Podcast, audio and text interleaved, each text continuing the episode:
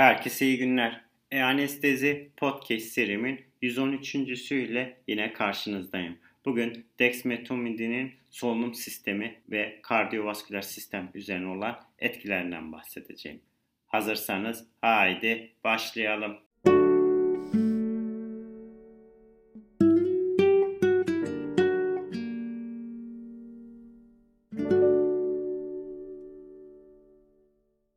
Herkese iyi günler. E-Anestezi Podcast serimin 113. ile yine karşınızdayım. Bugün dexmetomidinin solunum sistemi ve kardiyovasküler sistem üzerine olan etkilerinden bahsedeceğim. Dexmetomidin gönüllülerde anlamlı sedasyon oluşturan konsantrasyonları dakika ventilasyonunu azaltıyor. Ancak artmış karbondioksite solunum yanıtını korumaktadır. Solunumda olanlar doğal uyku sırasında olanlarla çok benzerdir. Dexmetomidin ve propofol eşit sedatif hedeflere kadar titre edildiğinde her ikisi de solunum sayısındaki değişikliğe neden olmamıştır.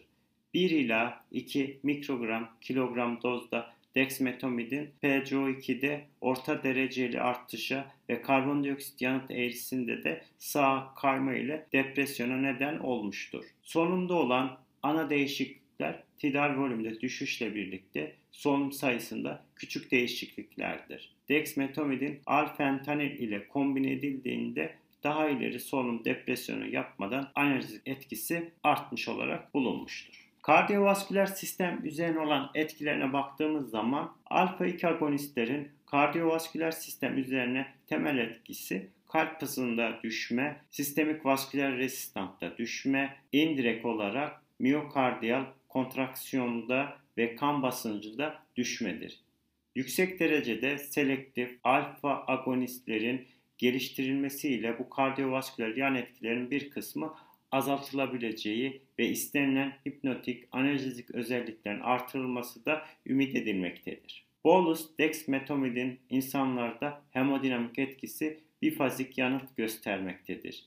2 mikrogram kilogramın akut intravenöz enjeksiyonu başlangıçta kan basıncında yaklaşık olarak %25 artışa ve kalp hızında ise yaklaşık olarak %25 azalma ile sonuçlanmaktadır.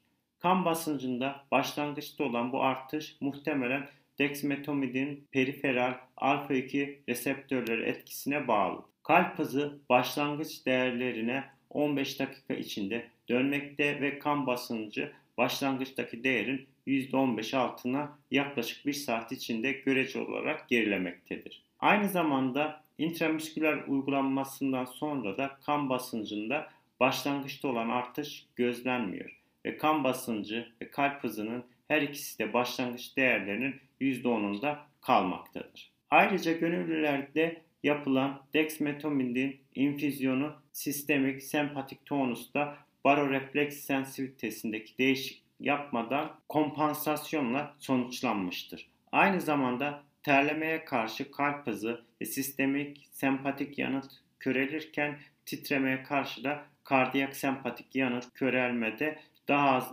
efektif olmuştur. Intravenöz ve intramüsküler uygulamayı içeren pek çok çalışmada hastaların küçük bir kısmında dexmetomidin ciddi bradikardi ve bazen sinüs arrestine neden olmuştur. Bu epizod dexmetomidinin genellikle spontan geri dönmüş veya antikolinerjiklerle kötü bir sonucuna neden olmadan tedavi edilmiştir. Profilinden dolayı dexmetomidin iskemik miyokardiyuma faydalı olması hep beklenmektedir. Hayvan modellerinde dexmetomidinin iskemik kalp üzerinde oksijen tüketimini azaltarak ve akut kısa süreli oklüzyondan sonra koroner kan akımını non iskemik alanlardan iskemik alanlara yönlendirerek bazı faydalar göstermiştir. Dexmetomidin aynı zamanda düşük kalp hızı ve katakolamin ölçümleriyle birlikte bir köpek koroner iskemi modelinde ise serum laktat seviyelerini düşürdüğü görülmüştür. İlave olarak endokardiyal, epikardiyal kan akım oranında da %35 artış sağlamaktadır. Evet kısaca baktığımız zaman dexmetomidin kardiyovasküler etkisi bir alfa-2 agonistten beklenendiği gibi bradikardi ve hipotansiyondur.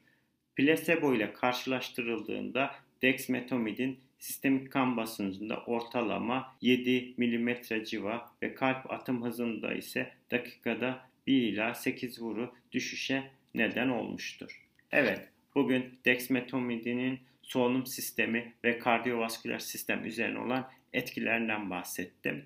Bugün anlatacaklarım bu kadar. Beni dinlediğiniz için teşekkür ediyorum. İyi günler.